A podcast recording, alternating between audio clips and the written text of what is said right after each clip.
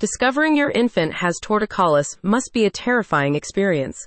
To support parents navigating their child's CMT, Dr. Phillips Williams has released a detailed guidebook that will help them understand and overcome the congenital disorder. Parents' Guide to Congenital Muscular Torticollis provides a detailed breakdown of symptoms, classifications, treatment options, and other strategies for dealing with CMT. Accommodate your infant's unique needs. The CMT guidebook was made to empower new parents, equipping them with the knowledge and support necessary to accommodate their infant's unique needs. According to the American Academy of Orthopedic Surgeons, CMT, also known as twisted neck or wry neck, is a condition in which an infant holds their head tilted to one side and has difficulty turning the head to the opposite side.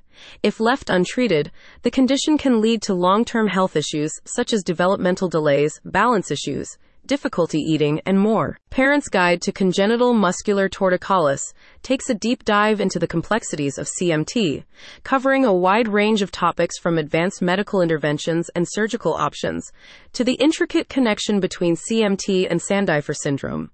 The guidebook also tackles the physical challenges of infants diagnosed with torticollis, suggesting hands on solutions like torticollis exercises and comprehensive repositioning programs. In addition to traditional CMT solutions, the guidebook explores unconventional, non surgical, and non pharmacological treatment techniques allowing parents to take a holistic approach to their infant's development. About Dr. Phillips Williams. Dr. Phillips Williams is a pediatric healthcare professional with years of experience treating congenital muscular torticollis in infants.